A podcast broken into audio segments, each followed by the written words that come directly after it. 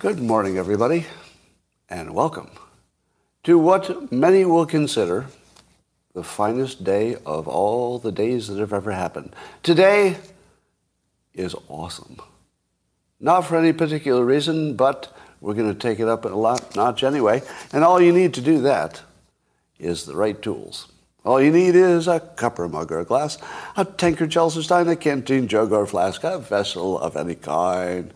Fill it with your favorite liquid. I like coffee. And join me now for the unparalleled pleasure, the dopamine of the day, the thing that makes everything better. It's called the simultaneous sip. And it happens now. Go.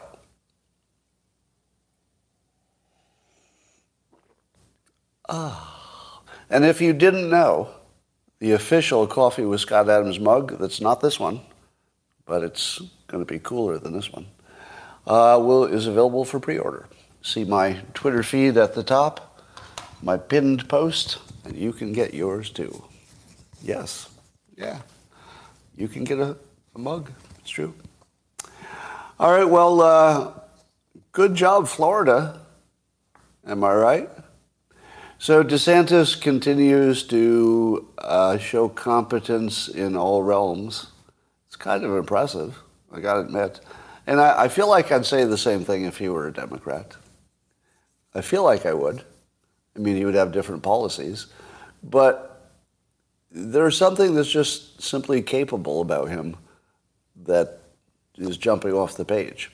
Now, some of it is because is is because you know pure politics and he's doing things that look good, but it also seems like he's not making errors. Am I right? So we're looking at the things he's doing in the positive sense, but I don't. I can't think of like a giant error he's made, which is also notable given how much scrutiny he's under. So Florida looks like maybe they mounted the most capable and competent disaster response of all time. oh, yeah, he's, he's military, somebody said. Yeah, that might make a difference. You're right.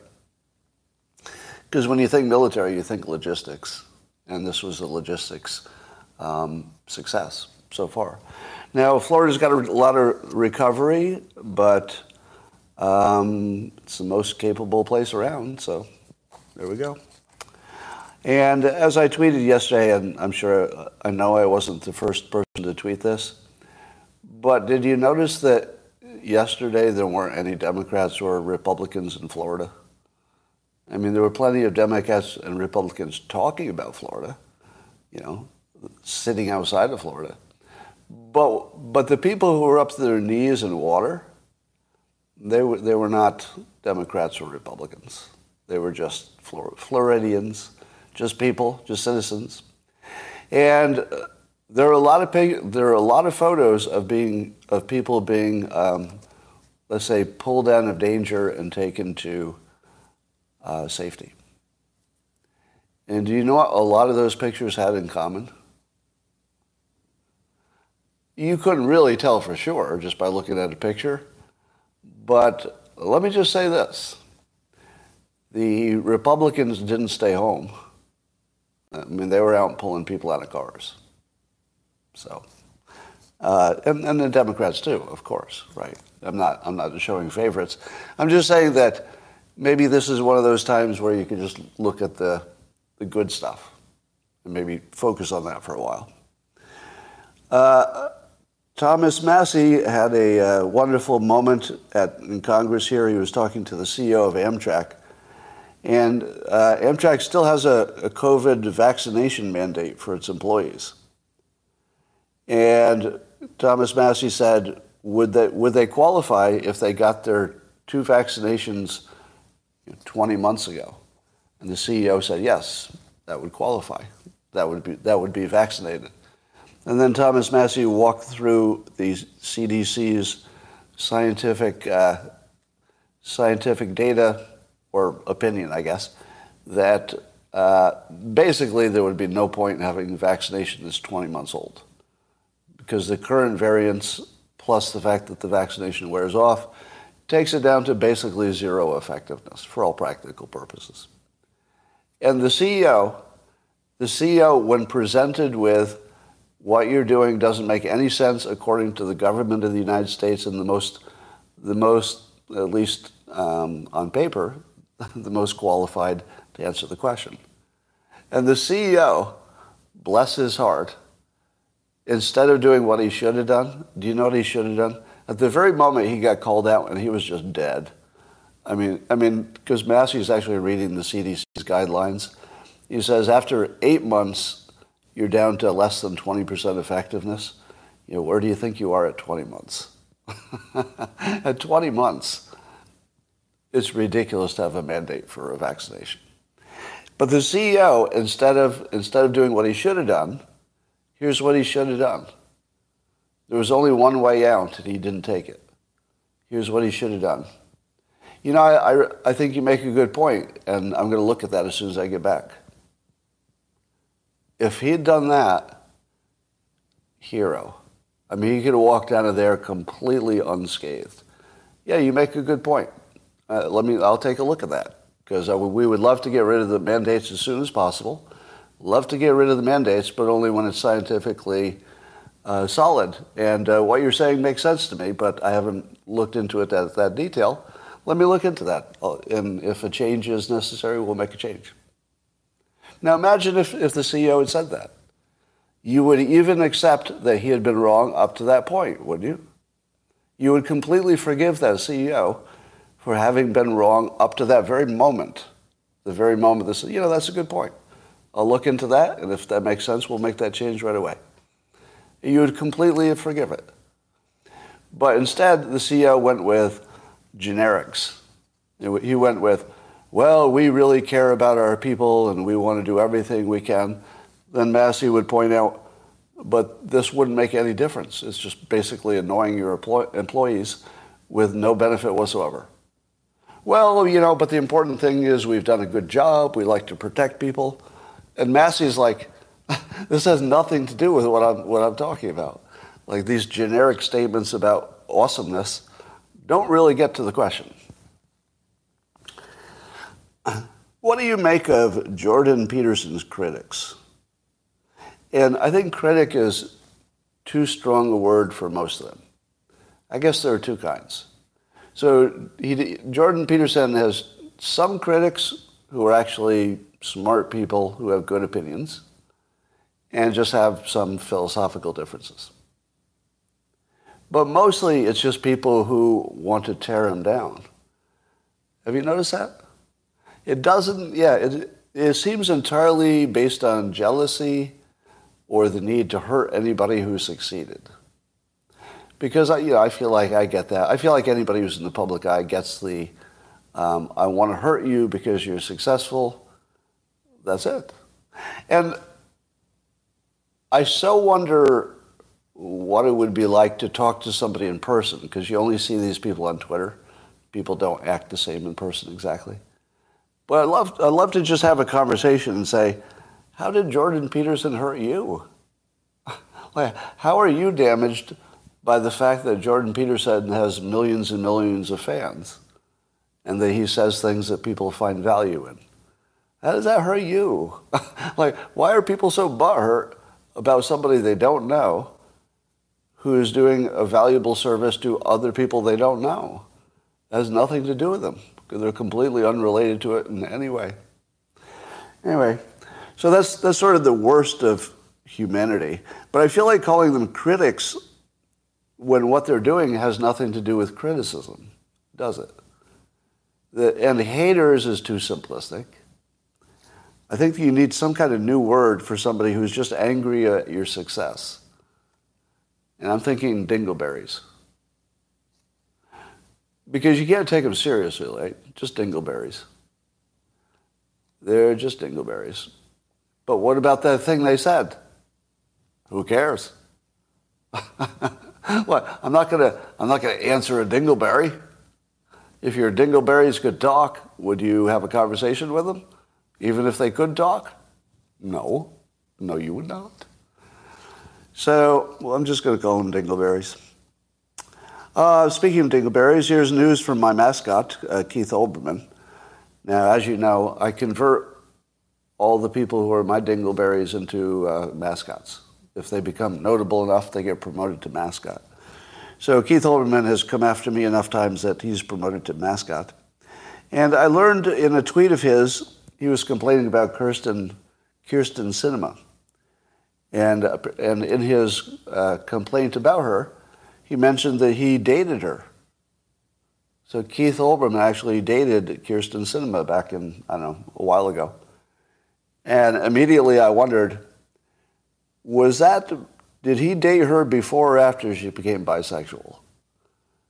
Because she's the first person in Congress who's openly bisexual, right? And I thought, I'll bet she was totally into men until she dated Keith Olbermann. And then when she was done, she was like, I'm not completely done with men, but I think I could give women a try for a while. Just see what that's all about. Because whatever this was, it didn't work out. So try some of that other stuff for a little while. I can see it. I can see it. Uh, I once uh, dated somebody when I was young who, well, never mind. You don't, you don't care about that story. So J- Trevor Noah decided he's going to leave The Daily Show. Um, I, and I think he's gonna, he decided to leave The Daily Show before the ratings went to completely zero. So I guess under uh, Jon Stewart, The Daily Show ratings were like 1.5 million per show. And Trevor Noah was down into the 300,000s. So, so he lost 80% of, of uh, Jon Stewart's uh, uh audience, 80%. And now he's, uh, he's leaving after his seven successful years of uh, reducing the show by 80%. Um, so there's that. But uh, I saw a tweet that noted that uh, James Corden has also quit his late night show.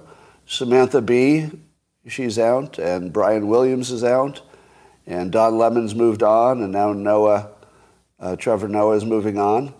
And it all coincides with, coincidentally, the rise of Gutfeld. Guff, yeah, so Gutfeld, exclamation, uh, hit that time slot, became the number one show in the time slot, and then basically just took out all the all the low performers.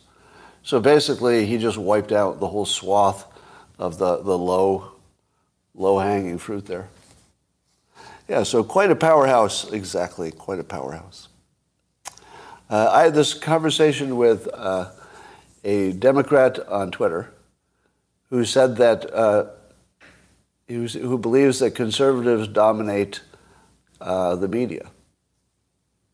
And the argument was that the number one entities are conservative. You know, Fox News, number one entity. And, and that any, any conservative can get on TV and have a giant audience. Yeah, Gutfeld, number one show. And I have these conversations with people who can't do math, and you can't win a conversation with somebody who can't do math. and I'm trying to explain, all right, right you understand, have you ever heard the word plurality compared to majority? You know, do you understand this concept? That you could be the biggest one and still way less than half. You get that if there are a lot of people in the field, the biggest one could have 20%. You know, Trump had 13% support when he was in the primaries in the beginning. 13. but that was more than the other people had. So that was enough. So, yeah, I, I, can't even believe I have that argument. It was like, and it didn't end in one or two tweets. It just kept going. And I kept thinking, I don't know, I, I feel like I've made this point. Um, my worst prediction I've ever made, and I've had some real clunkers. I mean, won't you agree? I've had some bad, bad predictions. But here's the worst one.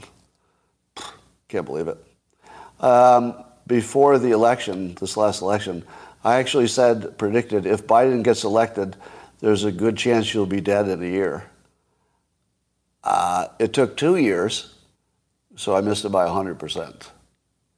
So I, I basically said there's a good chance you'll be dead in one year. But it took two years to get to the point where crime is out of control. We're talking about mass starvation, excess mortality that we don't understand, and maybe nuclear Armageddon. maybe nuclear Armageddon. But uh, I'm going to say that's my worst prediction because I missed it by a year. Like I said, in a year, but it's been two years, now that's, that's a 100% miss. So I apologize for being so off on that crazy, crazy prediction. So I asked on Twitter for people to tell me my best and worst predictions. And what I noted is that people don't remember either my best or worst predictions. Apparently, you don't spend all of your time memorizing what I do. Um, but people remember maybe one or two of them. So the people who remember the ones that were wrong believe I'm always wrong. And the people who remember the you know, two that I got right, but don't remember anything else, they, uh, they believe that I'm right all the time, or most of the time. Now, it's amazing how quickly people can form opinions. If I said, make a total list of all the things I predicted and how I did, most of you could not do more than five items. Would I be right? If I said, tell me all the things I've predicted, and then tell me if I got them right or wrong, probably about five items, wouldn't you say? About five. Would you like to hear uh, a list of the actual uh, correct predictions? Or would that be too, uh, too self-referential? Because I know too much about myself is not what you came here to hear. All right, I'm going to I'm gonna just read them fast, okay? I'll just do it fast. Uh, I predicted Trump would win in 2015 before just about anybody. I predicted that Trump would not change just politics, but he would change reality itself the most awesome, the most awesome prediction anyone ever made that was correct, that he would change reality. I mean, imagine, just think about the enormity of that, just the enormity of that to prediction. And it was right. All right. Uh, I predicted that Trump's policies would look better and better the further we got away from his presidency. Correct? Correct. Um, I predicted the shy Trump voter phenomenon. Now, other people predicted some of these things, so I'm not claiming I'm the only person who predicted them. I'm just saying that there were unusual predictions and correct. So I got this shy voter, shy Trump voter thing. Everybody, all the experts said, no, that's not real. But at the moment, everybody accepts that it was real. I predicted that Jeb Bush was done the same day I heard low energy as his kill shot. The same day I predicted he was done, and he was. Nobody predicted that but me. I'm the only one in the world. Um, I predicted Carly Fiorina's peak popularity the day that her polls were the highest and would never be that high again. I, I hit it like, I think, to the week. Um, I predicted the Las Vegas shooter was not ISIS even after ISIS claimed credit. Even after they claimed credit, I said it wasn't ISIS, and it wasn't. Um, I predicted that vaccinations would not work. Same, but you remember that, right? I predicted that the vaccinations would not work, and they didn't. but I did predict that therapeutics would probably save us, and they probably did. That plus the virus attenuating.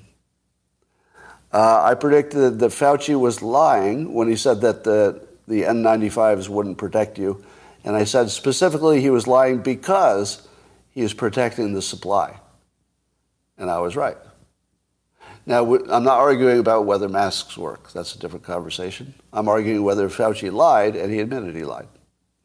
I, I predicted the secret sonic weapon at the embassies would never be confirmed as a weapon. Certainly not a sonic weapon. And so far, no sign of a weapon.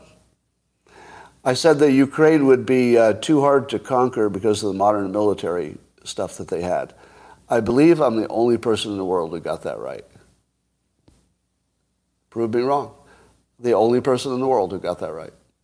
And that was a pretty bold prediction since everyone in the world was on the other side. Um, I'll tell you the ones I got wrong in a minute, too. I know, I know what you're thinking.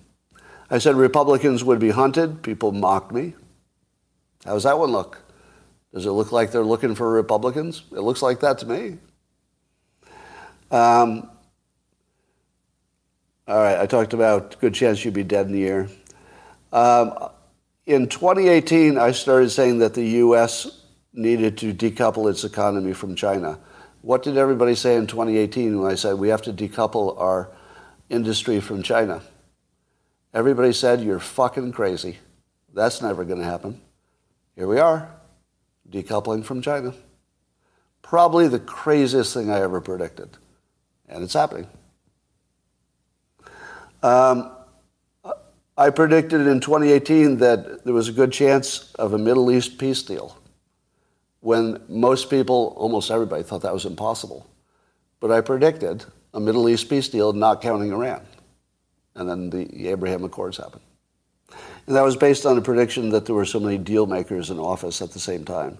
So it was just sort of a coincidence of timing that I thought that could be possible. Um, I predicted that Trump alone could calm tensions with North Korea by befriending uh, Kim Jong un, and he did. I'm the only one. I'm pretty sure nobody else predicted that, you know, when I did. Uh, I predicted that Russia collusion was a hoax. You all predicted that too, but that was correct. Um, I predicted probably a dozen other legal charges against Trump would be, would evaporate. They all did. So far, nothing. Um, I predicted that alcohol, we someday find out that the whole thing that uh, moderate drinking is good for your health. I predicted that someday that would be debunked. Now, I'm not sure that's totally debunked, but the, the science is now more mixed on that. All right, here are the wrong predictions, right? So, so, so you can see the people who are, who are damaged. You can see them in the comments. So one of them is saying, is, is commenting that this is an exercise in ego. There's something wrong with you, isn't there? Like, do you have an issue? Because if you're watching somebody who predicts for a living, and then that person who predicts for a living, this is what I do. I tell you what I think is going to happen. If I don't check my work, I'm not really doing a good job of predicting, and, and I haven't done a good job of keeping my list. So now I'm going to tell you the ones I got wrong. Will you have just as much of a um, discomfort when I tell you what I did wrong as when I told you what was right? All right. All right. Everybody who thinks that what's happening now is me talking about my ego, you have something wrong with you. You really do.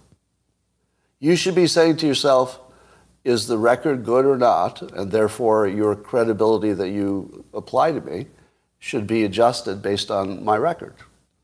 So I'm talking about you, right? I'm talking about how you can have a better idea of what the future would look like by, by judging whether I'm good at predicting it.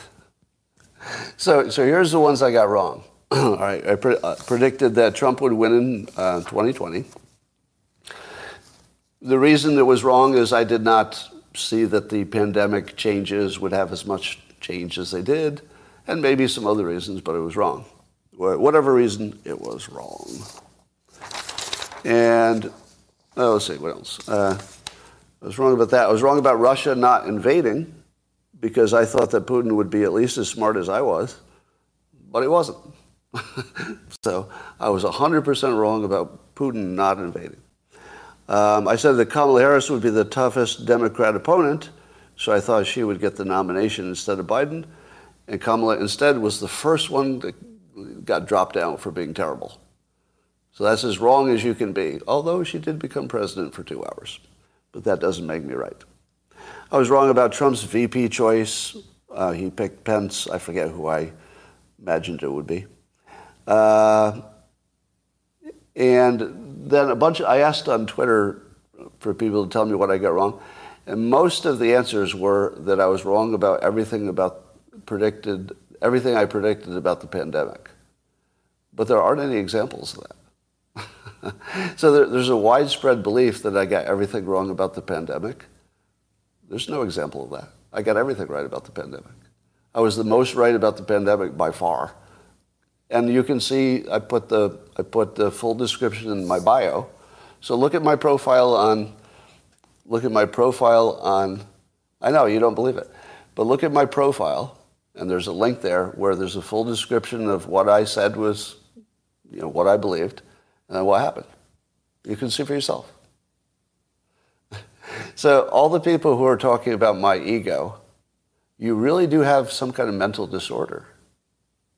And I'm going to talk more about that because there, there's a group of people who simply hate anybody who is right or anybody who is successful at anything. And what is it about it that makes that so distasteful to you? Those, those of you who are concerned about my ego right now, what, what is it that makes this such an unpleasant experience for you? Yeah, I mean, I think you, you probably need to think about some therapy or something. Because if somebody telling you what they got right and what they got wrong is a problem, you really need to look into that. Because I would think that that's really holding you back. You know, if you think that my success is offensive, how the fuck are you ever going to succeed? Seriously. You, know, you must think that if you became successful like me, you'd be an asshole too, right? Is that what you think? Wouldn't it be dangerous for you to uh, do a bunch of successful things? It would be dangerous, wouldn't it? Because that would be a blow to what you think is good. Because then you'd be like me. Oh, oh my God, you got, you got some things right. And you got some things wrong too, but I can't, I can't deal with the fact that you got some things right, even if you got a bunch of things wrong. Even if you got 10 times things more wrong than right, which is approximately my actual record, 10 times more wrong than right. If you count businesses and you know, romance and everything else, if you count everything I've ever done, I fail about 10 times for every one time I succeed. And I've always said that. I wrote a book about it, about failing 10 times. And so, and if that's threatening to you, is threatening to you that somebody could fail 10 times, succeed once, and you're like, fucking asshole. Oh my God, the ego in that guy. The ego in that guy, he, fit, he succeeded one out of 10 times. I can't believe it. Seriously, check yourself. All right. Um, what do you think is happening to the uh, matchup between the generic Republican and the generic Democrat for the midterms? You remember it was only a few short months ago that the GOP had a pretty big lead in the generic contest, which is a generic Democrat against a generic Republican. Where do you think it is now, according to the Rasmussen polling organization? It's a tie. Yeah, there's a one point difference, basically a tie. So, how, is anybody surprised? This is exactly what it was supposed to do, right? It always does this. Yeah, uh, yeah, we're not surprised. So every every poll you saw six months ago that said there was a big gap, you knew that gap was going to disappear, and also you knew that gap was going to disappear. And here's the real, you know, mind spinner. You knew it wouldn't matter what happened, right? You knew didn't matter what happened with COVID, didn't matter what happened in Ukraine, didn't matter what happened in the economy, didn't happen didn't matter what happened with abortion. It didn't matter. Not, nothing in the policy or the outcomes mattered. What mattered was people just went to their team. That's it. Yeah, they just voted for their team. But why they didn't vote for their team earlier, eh, probably because it wasn't serious, right? When it gets serious and you actually can like visualize, oh God, maybe the other team could win. I don't want that. Then suddenly your team starts looking good again. Somebody's saying, notice this is about me. Notice every time I get owned that I move on quickly or I get angry and switch the topic. Who, who exactly was owning me back then? Did, did, did, somebody, did somebody see me get owned? like, what kind of weird hallucination are you having now? Somebody's asking me to explain the tennis ball incident. So there's a story on Twitter, and I don't know anything about it, but there's a story on Twitter that I once claimed that a tennis ball disappeared and I had my ex-wife, I don't know which one, according to this story, had to drive me, had to drive me to the emergency room because I thought a tennis ball disappeared. That's the story I saw on Twitter about myself today. Now, I'm pretty sure that didn't happen. pretty sure. That's actually true. There, there's somebody here who was telling me that I don't know my own life well enough that I believe that there was a tennis ball that disappeared and that I went to the emergency room because of it. what? SB says, name one thing you got right about the pandemic. Um, I'll do better than that. Go to my profile and look at the document. There's an entire document of all of my opinions. And you can see both what I got right and what I got wrong. And after you read that, I'd like you to come back and say, oh, I didn't, I didn't realize that you were so right. I was the most right about the pandemic period. All right. Now, is that ego? I don't know. If I win a contest because I have a higher score, I don't think it's ego to say I won the contest. Here's my score. I mean, you can score it yourself. If you find anybody who did better, let me know. Um, so let's talk about Lizzo and the flute. Um, the only comment I have about Lizzo and the flute is that it makes me wonder if uh, Republicans should be added to the uh, LGBTQ. So I decided I'm going to add the R there. So for me, it's going to be LGBTQR because I know there were a lot of Republicans who probably watched uh, Lizzo playing the flute, James Madison's flute, and said to themselves, because of how you are, I'm not a Republican, by the way. So just so you know, I'm not a Republican. But I bet a lot of Republicans watched that and they saw Lizzo and they said to themselves, I do not want to have sex with her. Which would be sort of a minority weird opinion.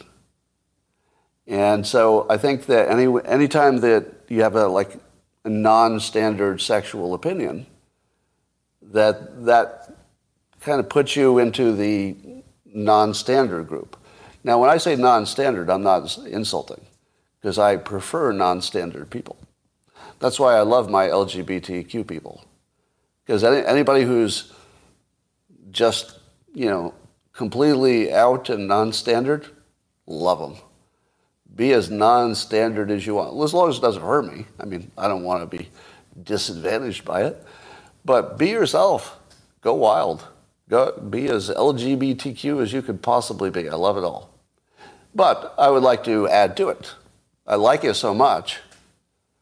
I love it so much that I think we should add uh, Republicans to it and probably incels as well. Because if incels are not a distinct sexual group, I don't know who is. Now, some of you are going to say, Scott, Scott, Scott, Scott, you fucking bigot. You're going to say that, some of you. You're going to say the big difference is being a Republican is a choice, whereas being gay is, you know, genetic. So you can't compare a choice to genetic. Do you know what I say to you if you were to say that? I'd say, you fucking bigot. There is plenty of science to suggest that whether you're conservative or liberal is baked in. It is, in fact, genetically, at least influenced. I don't know to what extent. So, yes, it's very much genetically influenced, your political stuff.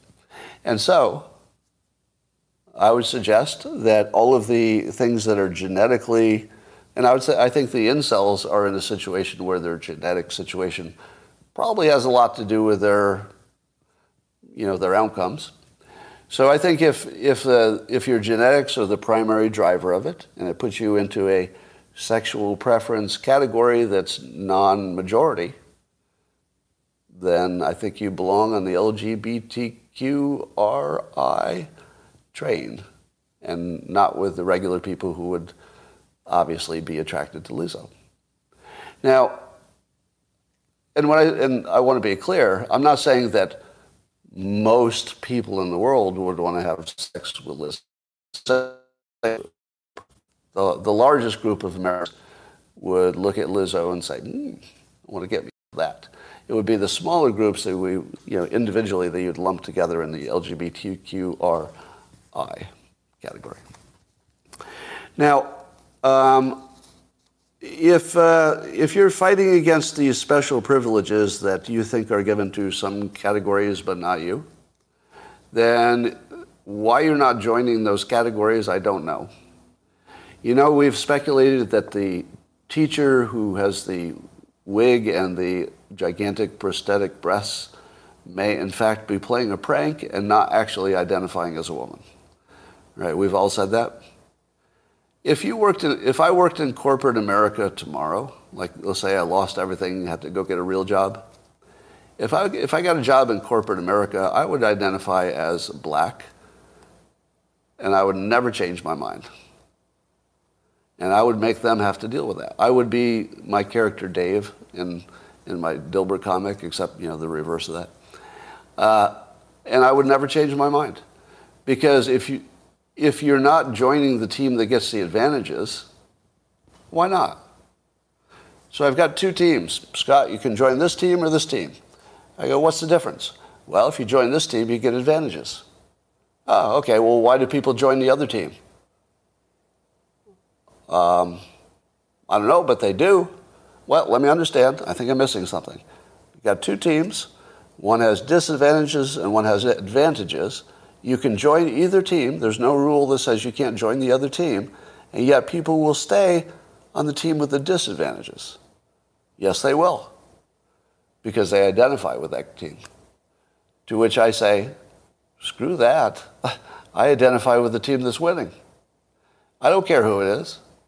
If you, if you told me tomorrow that the, I don't know, the radical gay Hispanics had all the power in society, but there was nothing to stop you from identifying as a radical gay Hispanic, I would be a, I would identify as a radical gay Hispanic in one minute if there were no rule to prevent it. If society says here's the rules, and you and there's complete fluidity, there's no friction to move from one to the other, there is nothing that would keep me from identifying as black in corporate America. And if you think that's a joke, does anybody think I'm kidding? Do you think that that's hyperbole? That's not hyperbole. I would literally, physically identify as black in corporate America. And I would never look back. And I, I, would say it with a straight face to anybody who asked. And I would never, ever back up, back off of that. I would never back off. And in fact, if you don't like your situation because you feel like you're being discriminated against, and you haven't joined the winning team, I can't explain that. I honestly can't. Like, what, what are you doing? what are you doing? Uh, why, why in the world would you identify as the group that gets less stuff? Oh, I'd like to identify with the people who are, who are going to be discriminated against overtly. Nobody, it's not even maybe, it's overtly. I mean, seriously, grow up. Join the winning team. There's nothing to stop you. And if you want all the nonsense to stop, that's how you do it. Just all join the same team. Because they can't discriminate against you when you join their team. Can they? You know, this, this seems related, but it's not. This is a completely unrelated thought. Have you ever noted that um, Democrat women believe that Republican men discriminate against women or have some, I don't know, sexist beliefs about women? And that's probably true because everybody has sexist beliefs, men and women. But have you ever noticed that when there's a, um, a powerful female Republican candidate that no Republican ever criticizes them for being a woman. Have you noticed that? I've never heard it once. And I, am like immersed in Republican conservative conversation. Never once have I heard anybody say something like, oh, Kari Lake, uh, we, we can't have her because what if she's on her period? nobody, nobody, like zero. Zero people. Uh, or how about uh, uh, we can't have Kristi Noem because of, you know, girls make bad, I don't know, what, what, what the hell is somebody going to say? I don't even know what anybody says anymore. Like, what is the stereotype that anybody would even use? Oh, she'll be late and, You know, she'll, she'll have to do her makeup and she'll miss the meeting. Well, like, what would anybody say? Right? Yeah, um, and even Marjorie Taylor Greene, you know, you can have your opinions about her, but there's no Republican, not once, not once have I ever heard a Republican disparage a Republican woman. Not once. And I guess that's only useful if you are a woman and you're wondering. I can tell you that when the men are alone, they might say that one of them is hot, right, Christine? Uh, they might say that, actually, usually every time. But they'll never say anything bad. you know, they don't say anything bad because she's a woman. It just doesn't happen. Yeah. And it's hard to explain that, isn't it? See, this is, this is why the Republicans have a complete winning argument if they just say, we'll let the Republican women take the abortion argument on for us. You don't understand how brilliant that idea is, do you? Because everybody wants their opinion. I get that. You know, men want to have their opinion, and there's, it's a free country. You get to have your opinion. But if Republicans wanted to just sweep the field, if they just wanted to sweep the field, the Republican men should say in unison, you know what? Why would we think we could do better than the Republican women? The only reason that a man should be involved in the, in the decision is because you think that your man decision improves the decision over what women would have decided themselves. I mean, that's sort of what you're thinking. Maybe not expressly. But there's no argument for why men have to be in this at all, unless you believe that women couldn't make the right decision. Is there anybody here who thinks that women couldn't make the right decision? Anybody? If you believe that women can make the right decision, and especially Republican women, very capable, very, you know, very uh, fully powerful to take the argument forward, why would men do something that hurts men and doesn't help women? When Republican men become the face of the abortion argument, which they are, which they are, men are the face of the abortion argument for the Republicans. When they do that, they're hurting men, right? That hurts men because we get all this criticism for being men in the wrong topic. I don't need that. Like, I, I get criticized and I have nothing to do with it. I'm literally not in the conversation. And I still get criticized because I'm a man. So men, men get into this. So if the Republican men just said, you know, the one, the one thing we're confident of is that Republican women have, have this. Now, some of you just have a reflexive problem with men letting go of any, any kind of power. I get that.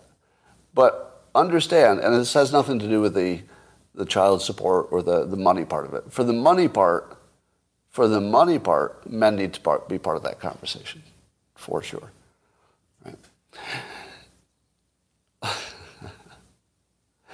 and um, I can't tell from the comments, but while I don't think it's possible for it to happen, would you agree that if Republican men said, you know, we have our opinions, you've heard our opinions, but now we're going to we're going to let the Republican women carry the ball?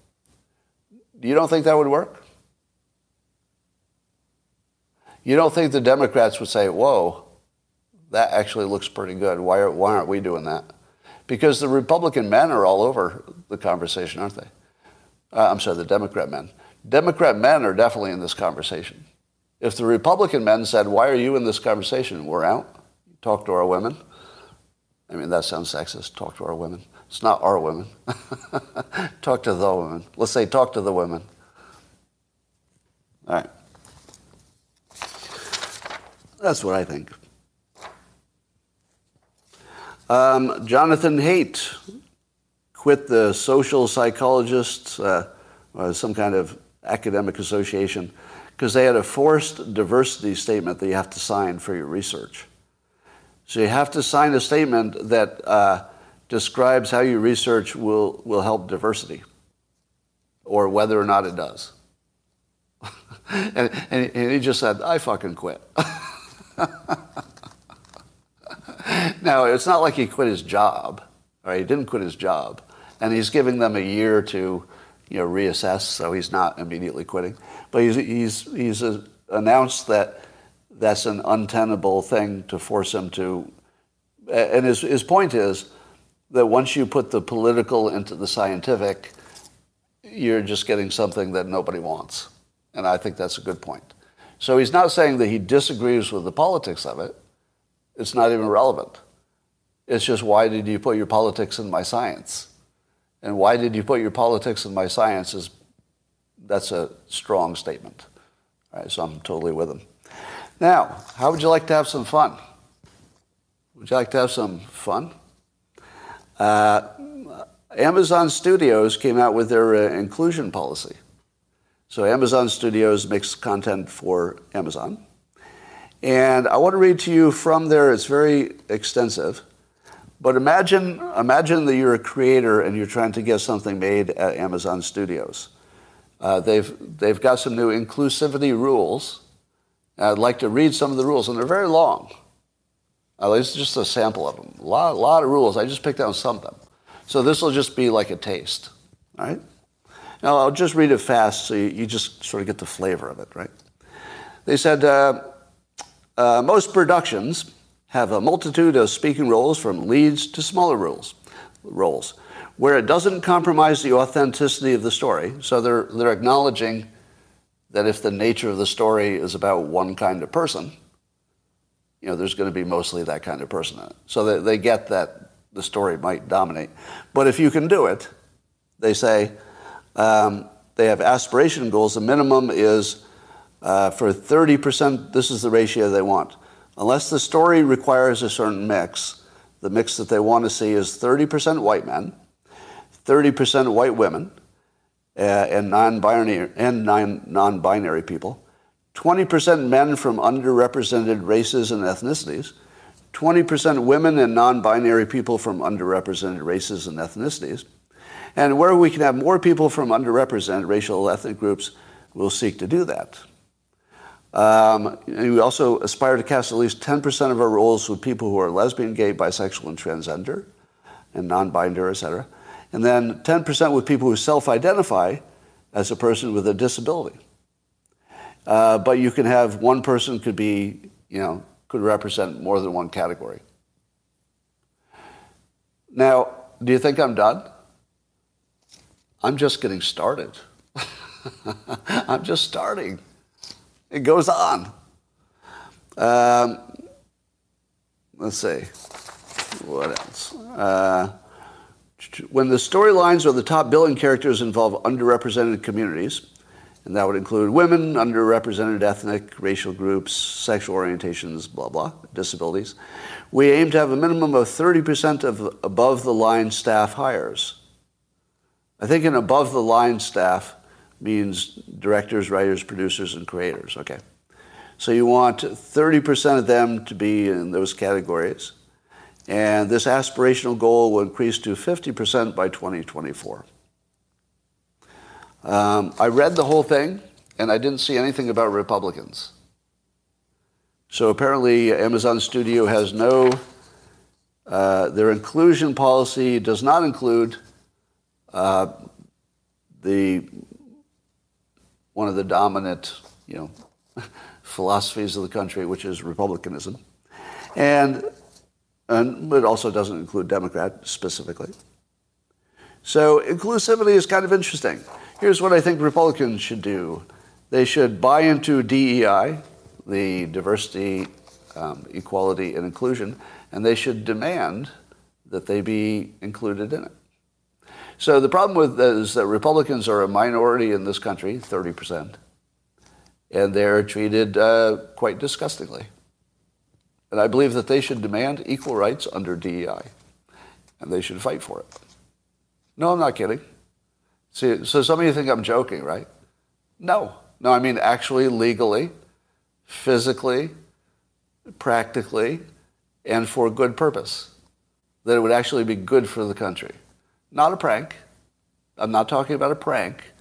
I'm talking about something good for the country that everybody who feels discriminated against should have their say. Just as everybody with disabilities or, racial, ethnic, uh, sexuality difference, they should all have their say. Every one of them. Every one of them. But let's just be complete. See, embrace and amplify. If, if embracing and amplifying a position uh, strengthens it, then that was a good thing. If embracing it completely destroys it, well, it wasn't a good thing. If embracing it destroys it. So let's embrace it. Let's say, you know, if you can, well, I guess I've made the point. Just embrace it. Yeah, I guess Christians would be the same point.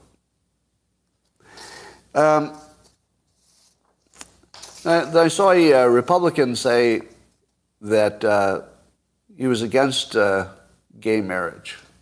There's a Republican candidate for state office in Arizona who says on Twitter that he was opposed to gay marriage because he thinks it opened up, you know, opened up a path to these other things that he doesn't like. And I wonder this: Is there anybody who thinks that they lost something because gay marriage is legal? Like, what, what did you lose? Now, before something happens, it's perfectly reasonable to worry that something could go wrong. Ch- you know, change is always change is always uh, difficult. But do, does anybody feel they lost something? Somebody's told me to f off. I think.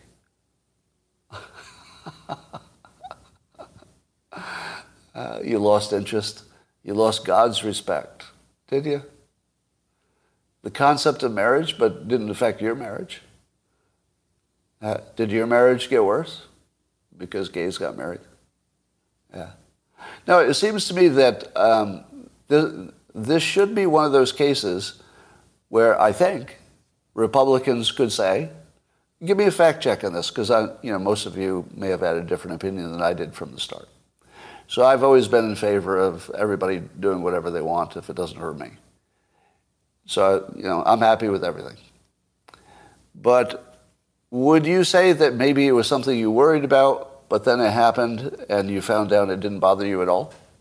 Is there anybody here who would say they were opposed to gay marriage, but now that they can see it, the gay marriage itself, no, no slippery slope stuff. That, that's not fair. You, you cannot say that gays can't have equal rights, or you know, that would be the argument. You can't say that gays don't get what they get because somebody else might slippery slope later. That's not fair. You, you have to look at gay marriage by itself, yes or no. You can't throw in other things that might happen. That's not fair. Yeah, I don't know. Interesting. I just wondered if anybody uh, checks their thinking and says, well, I guess I could be wrong sometimes. No? Because that's how case law works? Oh, I understand that. No, I understand that it's a real thing. I'm just saying that you can't treat rights like that. Because rights, rights are not, you don't, you know what I mean, right? that would be like saying, well, you know, uh, we'll end slavery, but we have this good argument for why maybe we should keep a little of it. I mean, no, no, no. There's some things that just have to be absolutes. All right. Absolutely. Is there anything that I forgot to mention? Let's talk about Putin. Um, I don't believe that uh, nuclear war is likely. And I think it's very unlikely. Here's why. Everybody who says that Putin doesn't have a, um, an exit ramp, I don't know what they're talking about. Because his exit ramp is just right in front of you. It's obvious. Putin's exit ramp is he says, I succeeded in denazifying these areas because he said that was what he was there to do. And then what's Ukraine going to say? Is Ukraine going to say, no, you failed, we still have plenty of Nazis? so it's one of those claims that they could make, and the other side's going to be like, whatever. Like they're not going to even debate it. Whatever. So he's going to say, I got rid of all the Nazis. And then he's going to say, and then we held these referendums. And then these people got what they wanted, which was to be part of Russia. Now, I don't know the actual percentages that would have happened. Let's say, let's say you had polled those people um, fairly instead of this, obviously, it was a rigged election. But suppose you had asked them fairly. Would the people in Crimea have actually voted by majority? Maybe just 55% or something. But would Crimea have said, we'd like to be part of Russia? Does anybody even know the answer to that? And would all four of those areas? Because I've got a feeling that if you could find at least one of those areas of the four, if you could find one of them where an honest poll of the public would find that they would rather be Ukrainian, there's your exit. You just say, hey, hey, hey, let's, would you agree, Putin, that we will re, re-poll the, the people, because he had that fake, fake vote. We'll, we'll re-poll the people, and we'll actually go with the majority. And if, if three out of the four areas say they want to be Russian, you got it. And if one of the four says we'd rather be Ukrainian, then that's your deal. You get to say you won. You got to keep these Russian-speaking places that seem they want to be Russian. There was one that was contended. That's why there's a little pain both ways. You know, Russia gets a little pain, they give something back. Ukraine gets a little pain, they give give away three regions that wanted wanted to be Russian in a hypothetical. And then Ru- Russia claims success. NATO claims success because they, you know, they were a bulwark. How, how is how is that not obvious? I mean, to me, to me, the exit ramp is right there. Now, here's why I don't think. Uh, now, I'm not saying it would be easy or that you know people are just going to take that path and, and go. What I'm saying is that you're never going to get to nuclear war until that thing has been completely talked about, and it hasn't yet.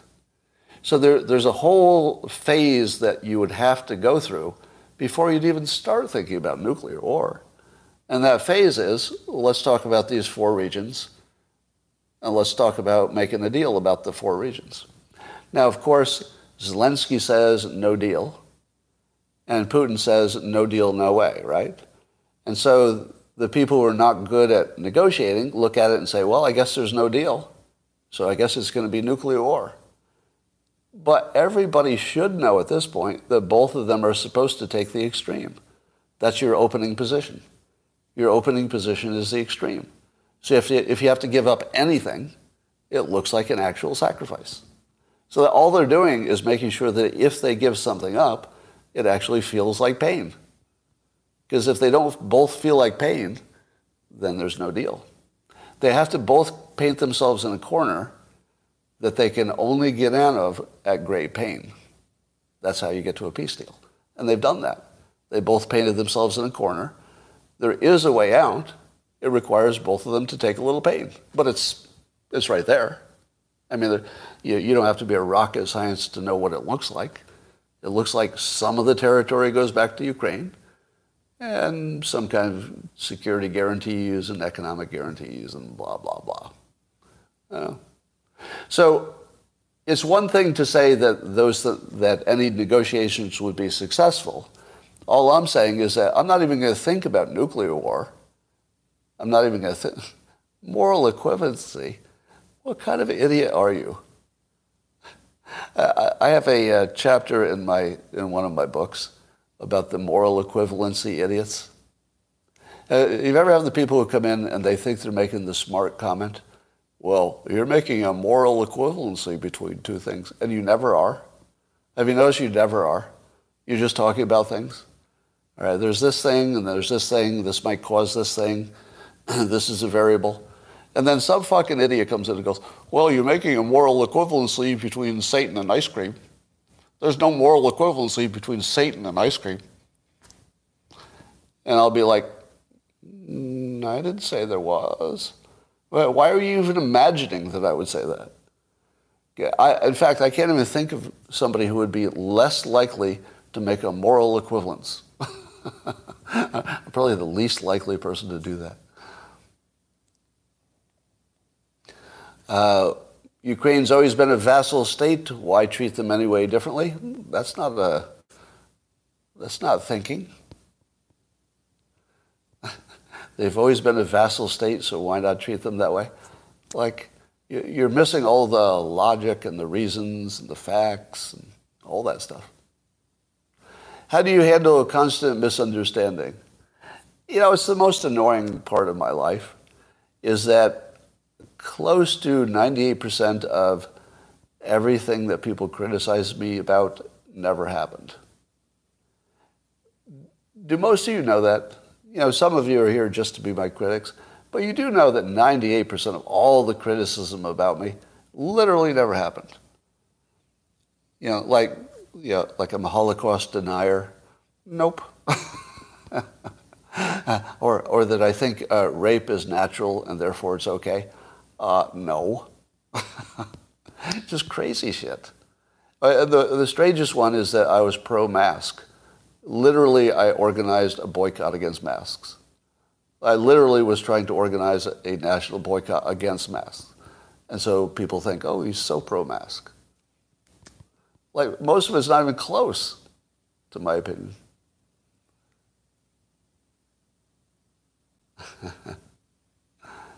um, part of Ukraine that Putin holds makes up 80% of their GDP.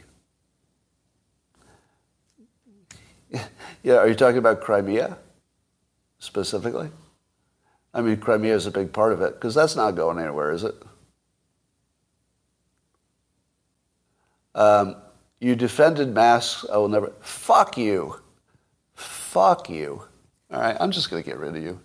You defended masks. Never happened. All right. Uh, Milk Chaser, fuck you. Uh, I don't care that you're on the subscription service. You should just leave here. Really, you're not welcome. Defended masks. Fuck you. I mean, seriously, fuck you. Like, I'm actually, I'm actually angry at you. This is not a joke. Fuck you. Right? Seriously, fuck you. and, and I don't want to see you again. You, you should leave the leave locals. You should leave. Right? Just get off. Right? Because that's not productive. You know you know very well that I talked about the science of them, but I never promoted them as something you should wear. Not once did I say I wanted to wear a mask. You know that. You fucking know that. So I don't want your money. Fuck off. All right. I suppose that's not the best way to end this live stream.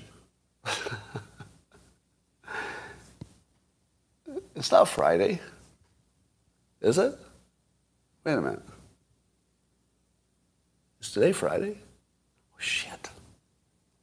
Today's Friday.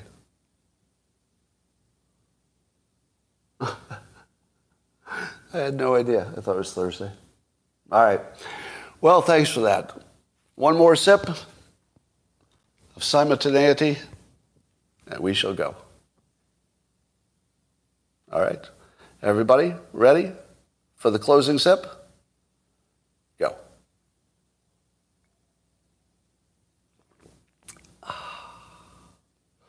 Would you like a good news prediction? this time next year, Ukraine war will be over. Okay?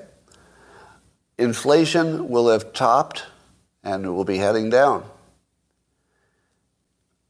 The supply chain will be better. The energy situation will be way better, especially because of the Ukraine war winding down. We will be heading into a golden age like you have never seen before. Because our biggest problems look like they're winding down. The pandemic is winding down, the Ukraine war is winding down. Uh, China seems to be on the ropes. We seem to be bringing our stuff home. And I think that even nuclear is likely to uh, start to look good. By the way, plume theory probably was not um, I'm, thinking that plume theory was a bad scientific hypothesis. But that's another discussion. Um, I'm not predicting. I'm not predicting a second term for Biden. Uh, I don't have a prediction about that yet. All right, But in my opinion, everything, everything looks good. And I think in order to get there, the, uh, the winter's going to be rugged. So I am going to predict that the winter will be tough. But here's what's going to happen. Because we have to pull together, and Europe especially, people are going to be just like moving in with other people's homes. People are going to be checking on grandma. There will be more people helping out people than any time since maybe World War II. So you're going to find more cohesion uh, just because we have to. You know, we have a common enemy now, which is lack of energy. So our um, no, Thomas, uh, just fuck off with that, okay? And fuck you too. just, uh, just, just fuck off with that. All right. So I think everything's going to be uh, great next year. You got a tough winter, but we will pull together and get through it. And then everything's going to be awesome. All right. Bye for now. We'll see you, uh, YouTube.